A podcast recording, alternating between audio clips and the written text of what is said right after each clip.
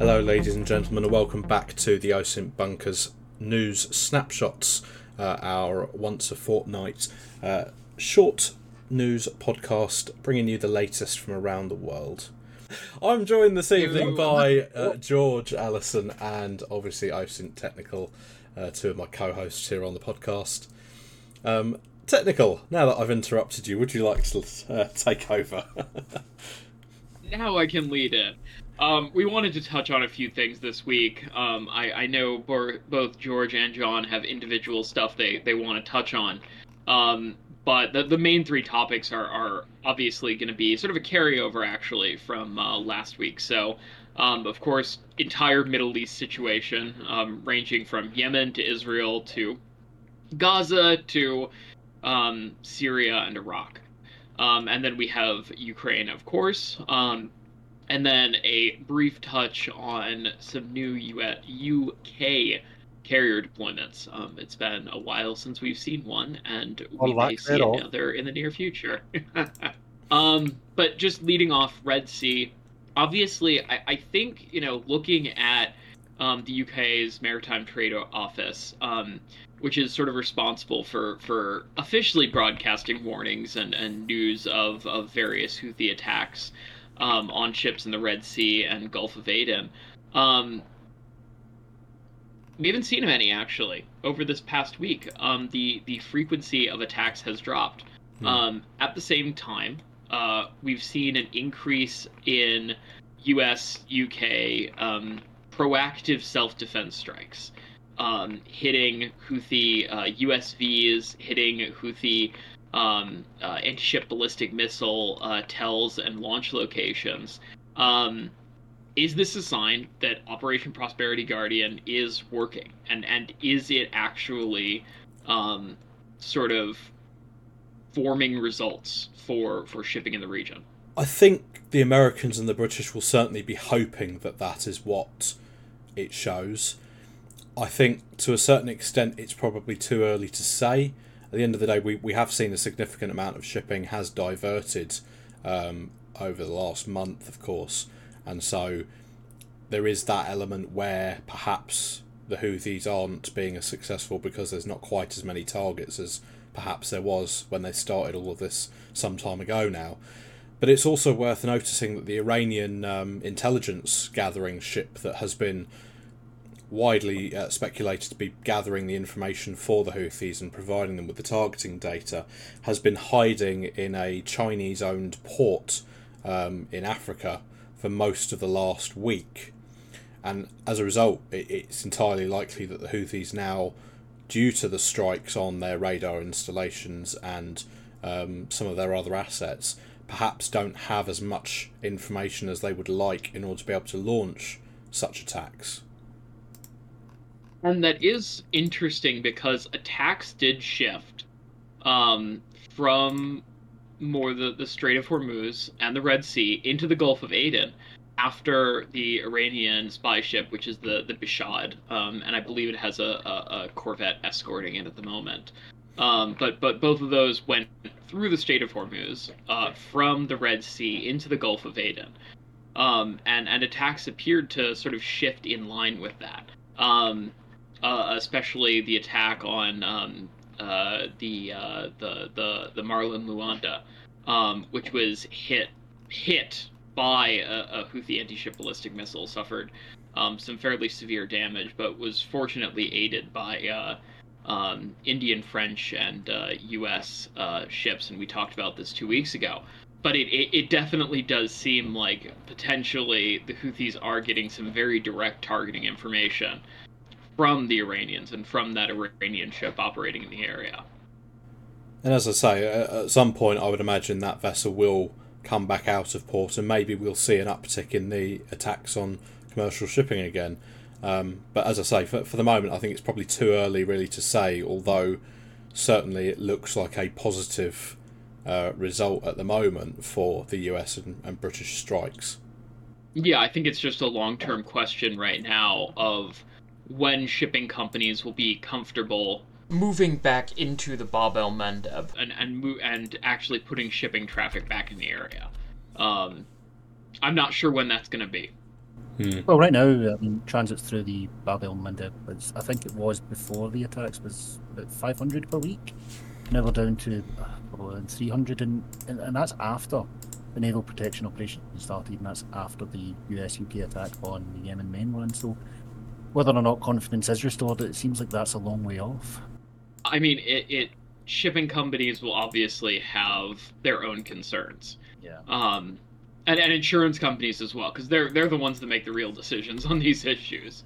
And I think at this point we should probably move and touch on Ukraine, um, which has seen some uh, interesting shakeups over the past uh, 30 or 48, 72 hours um, in regards to um, the military command structure uh, with, with, the firing of the Ukrainian uh, commander in chief, uh, or of the commander in chief of the armed forces, um, who was uh, sort of not unceremoniously let go, but after weeks of um, of postulation and, and weeks of rumors and weeks of reports, was finally announced to be departing his post by Zelensky. Um, and and there were several other uh, senior membership or, or senior positions um, that were also vacated um, and replaced within the Ukrainian uh, armed forces defense staff. And I, I think that that raises kind of an interesting question of what is Zelensky doing? Uh, what is this shift doing to the Ukrainian armed forces? What what is the end result of this going to be? Um, sort of what directions do we go in here? Yeah, and it's it's fair to say that the the chap who's been um, dismissed, um, I, I, can't pronounce his name for the life of me, so I'm not going to try it. But he was generally very well regarded, it seems, among sort of his, his junior ranks and, and and among the rest of the defence staff. Um, the chap that Zelensky has obviously selected to replace him, seemingly not so much. Um, I've I've heard a, a great many people saying that he's uh, not very well respected by uh, the junior ranks, and and a lot of people have been suggesting that Zelensky's move here is is largely political. Um, that this general was perhaps providing a little bit too much of a uh, sort of celebrity figure within the government, and perhaps Zelensky felt threatened politically as a result of that. Um, obviously, it, you know, in times of war, it, it's hard to say how much of it is political sort of manoeuvrings and how much of it is Zelensky's genuine belief that it was time for someone else to lead the army. Um, obviously, the Ukrainian military has, for the most part, been in somewhat of a stalemate uh, with the Russian military now for some some months. Um, and obviously, that, that that is partly down to weather conditions over the winter and and also due to just the, the state of the conflict at this stage. Um, but I, th- I think it's hard to say at the minute whether there is sort of a long term plan for Zelensky behind this maneuver or how much of it is just, as, as people have been saying, this feeling of a political threat to his leadership. I mean, obviously, the former commander in chief of Ukrainian armed forces, Zelensky, um, and and the the new one, Syrsky, um, certainly have what is perceived as different command styles. Now, obviously, we don't know the inner machinations of the Ukrainian armed forces, um, especially Ukrainian armed force leadership. But the one thing that we do know is their outward perception. And at the end of the day, among the Ukrainian armed forces, the rank and file, you know, lower level officers, um, there is a perception uh, uh, that Syrsky is a bit more willing um, to directly obey orders from without sort of you know comment and and without feedback. Um, directly obey orders from political leadership. Um, he is perceived as holding Bakhmut too long. Um, and and causing sort of undue Ukrainian casualties as uh, the the sort of supply lines collapsed. Um, he's he's viewed as pushing forward um, the the counteroffensive around Bakhmut over the summer um, that just didn't really achieve that much um, and and was you know fairly casualty heavy for what it was. I think that that perception alone is probably causing a bit of harm um, to the Ukrainian armed forces right now, especially as they come into a similar situation in Avdiivka. Um, you know, you're you're seeing um, right now what is very much a, a, stressed main supply route and, and a potential for you know forces to become encircled and and sort of brutal street fighting in the city. Um, and I, I think that there will continue to be that perception, whether or not he'll directly be um, responsible for it, of sort of pushing forward um, heavier casualties or, or pushing forward um, more politically expedient ideas um, without sort of under or not necessarily he definitely understands. I mean he's a good general he's he's he's been a commander for a while and is generally known to be fairly respected uh, uh among sort of that group of generals but it'll be sort of pushing a more politically expedient uh, method of, of prosecuting war. And I, I think that may continue to provide pressure among the rank and file. Yeah, indeed, and I, am sure that the, uh, the, the general that's been dismissed is probably grateful that he's on the Ukrainian side rather than uh, say on the Russian side, um, given what Putin's been doing with uh, the vast majority of his generals in the last uh, six months. Well, the Ukrainians are getting far more of them than the Russians are getting rid of them. So, if it's if it's a bad general or, or a bad commander, they're they're much more likely to uh, to die in a HIMARS or a Storm Shadow strike than actually get fired. So, uh, that is that is the one upside for the Russians, if if you can call that the upside to that situation.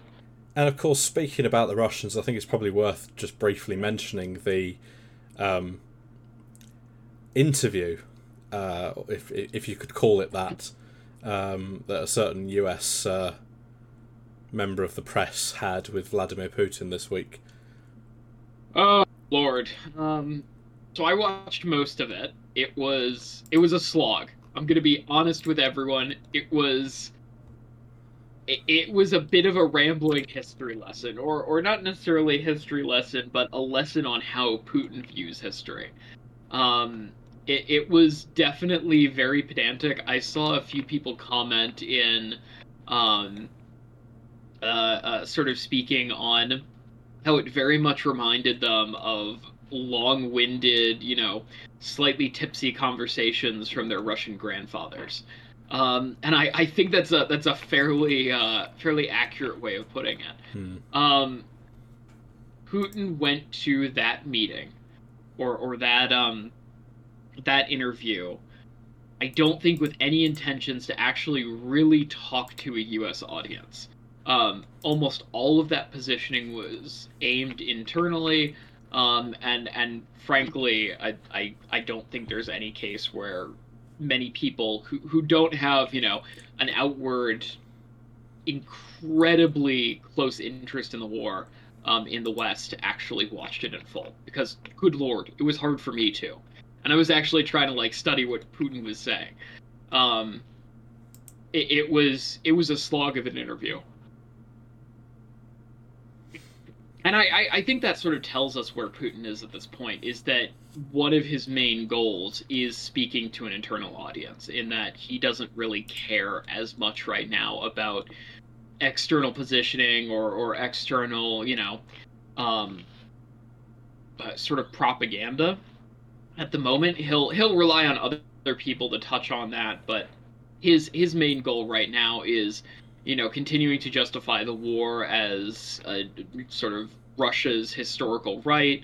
Um, you know, its goal to retain control over, you know, starting in 828, um, you know, a, a historic empire, um, which has been Putin's view for a while. I mean, his his view of of Russia is is a very imperial one, um, both both in its in its underlying nature and and you know its its actual um, operating uh, banner, um, and and and uh, uh, it, historic. Um, he he views this as you know Russia's right. Russia was an empire. Russia will continue to be an empire. Um, he he sort of seeks to return that. Um, and and I mean, longer term, obviously, you know, Tucker basically went to Russia to have a history lesson recited at him um, and, and get insulted a few times by Putin.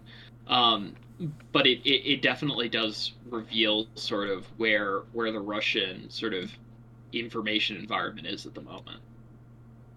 Yeah, indeed. And um, I think with that, we'll move on uh, now to the other major topic that's still sort of in the news, and that would, of course, be the uh, the conflict in Gaza.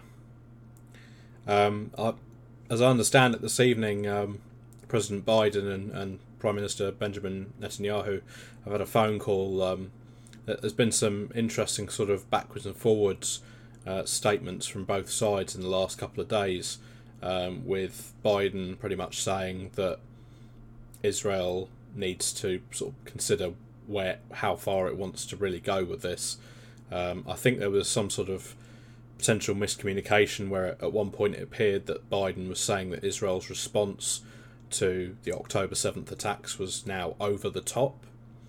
Um, it doesn't appear that there's been an official retraction or official clarification of that statement, but it looks like following this evening's phone call, they seem to be a little bit more on the same page with each other, um, with Netanyahu emphasising that they need to continue this fight and that Hamas is very much on its knees, while Biden reiterating that Israel needs to ensure that civilians are being protected and that aid is being supplied to those civilians in Gaza. Yeah, I, I definitely think there there is a huge aid issue right now. Um, I know there are some very telling satellite images um, uh, uh, from from uh, Maxar that came out. I think it was yesterday. Um, that showed just the, the sheer size of the refugee camps right now in Rafah. Um, it, there's there's an area in the, the, northern part of Rafah city that's just um, it's effectively become a tent city. Um, there are are hundreds of thousands of people um, sheltering in that area. Um, they're they're fairly close to the border crossing point with Egypt for aid. It's it's still fairly far away from current fighting. Um, but it, at, at the same time, Israeli forces have announced that they're most likely going to be um, moving towards that area. So it, it just becomes even more of a humanitarian nightmare. Especially when you consider that I think figures are there are 1.5 million Palestinians in Rafah. Yes, I mean, and the, the, the nominal population of, of Rafah city is, you know, 200,000 basically. Um, but before the conflict started, so it's it's certainly a, a very large increase. Hmm. Uh, and Israel has said that it is looking at uh, what options are open in terms of moving the civilian population so that they're out of the combat zone when, when the push to Rafah does go ahead. Um, it, it, seems more or less a certainty at this point. It, the IDF are pretty certain that that's their stated aim, that they want to continue their push. Um, but obviously, as, as, as Netanyahu has said repeatedly, this is not something that's going to happen overnight. It, it, we're, we're going to be looking at this conflict for a, a good few months yet still. Yeah, I, I think that, you know, at the moment it's definitely um yeah, it's it's it, it's a it's a large concern. And I think one final topic for this evening um, is obviously going to be the, the, the NATO exercise that's coming up. Um, exercise Steadfast Defender, I think it is. Um, it's going to be one of the largest NATO exercises in, in, in the organisation's history. Um, and obviously, preparations are well underway. I th- if I recall correctly, there's going to be something in the region of 80,000 personnel from across the alliance involved in this uh, in this exercise. Um, George, perhaps you'd like to uh, just give us a little bit more on that. Well, I mean, um, you went you went far off. Ninety thousand from thirty-one nations and it's it's taking place more or less. I, I, I, could be wrong on this actually, so someone please do correct me. But I think it's mostly, yeah. So it's most of Europe, uh, the landmass at least. Obviously not every country, but north, south, east, west, that you know that kind of thing. From uh, Norway, Sweden, Finland uh, to Greece, you know, um, you've also Germany, Latvia. I'm just listing European countries at this point, but hmm. um, my sort of thing recently has been the the lack of ability of the UK seemingly to actually send a carrier to this. Now, many listeners may or may not be aware that HMS Queen Elizabeth was to lead quite a sizable portion of the maritime assets in this exercise. It obviously didn't because it failed to deploy. HMS Prince of Wales was due to take over today, or rather, it was it was due to sail today, um, and it didn't. So, if you are listening to this, take a seat because I, I, I know the news that a British carrier failed to failed to deploy. It It will probably you know startle you. It will be so unexpected that it will shock you. But no, that is now two carriers failed to deploy. Now, guys, on it this this little bit we need to cut. My Alexa's just started talking. I'm so sorry. um, yeah. So back to what I was saying. Um, where, was I with that? Yeah. So HMS Prince of Wales was due to sail today. No reason has actually been given as to why the vessel didn't. I've heard multiple reasons, but be it logistics related, be it wind related, the Ministry of Defence hasn't actually given an official line on this, which is uh, is pretty u- unusual because they usually try to head off any sort of speculation. They never go into specifics, but they, they will, you know, give a general sort of idea. Now, some people listening might think, well, why should they tell you about the fleet? That's, that's a question I'm asked quite a lot, and it, I, I suppose I'd answer that with, we do live in a democracy. We, we do live in a society in which these things should be somewhat transparent. But um, I think I'm just rambling at this point. Um, but hopefully, hopefully HMS Prince of Wales will sail tomorrow. I think I heard probably tomorrow afternoon. It was maybe just a 24 hour sort of issue. But all that being said, the ship was on 30 days' notice to sail. Achieving the ability to sail in seven or now eight days is a remarkable testament to the capabilities of the Royal Navy and the ship's crew. But um, this is a wee bit far off the topic. well, no, not entirely too far. Steadfast Defender. Um, it's going to be huge. It's going to be very interesting. And really, I think I'm going to cut my rambling short on that. And with that, ladies and gentlemen, I think we are all done for this episode. So, thank you very much for listening. Um, we will be back with another News Snapshots episode in about two weeks' time. Um, and you can always catch the rest of the OSINT Bunker podcast via our website, uh, www.theosintbunker.org, uh, or find us on Spotify, YouTube, Apple Podcasts, and all the other platforms.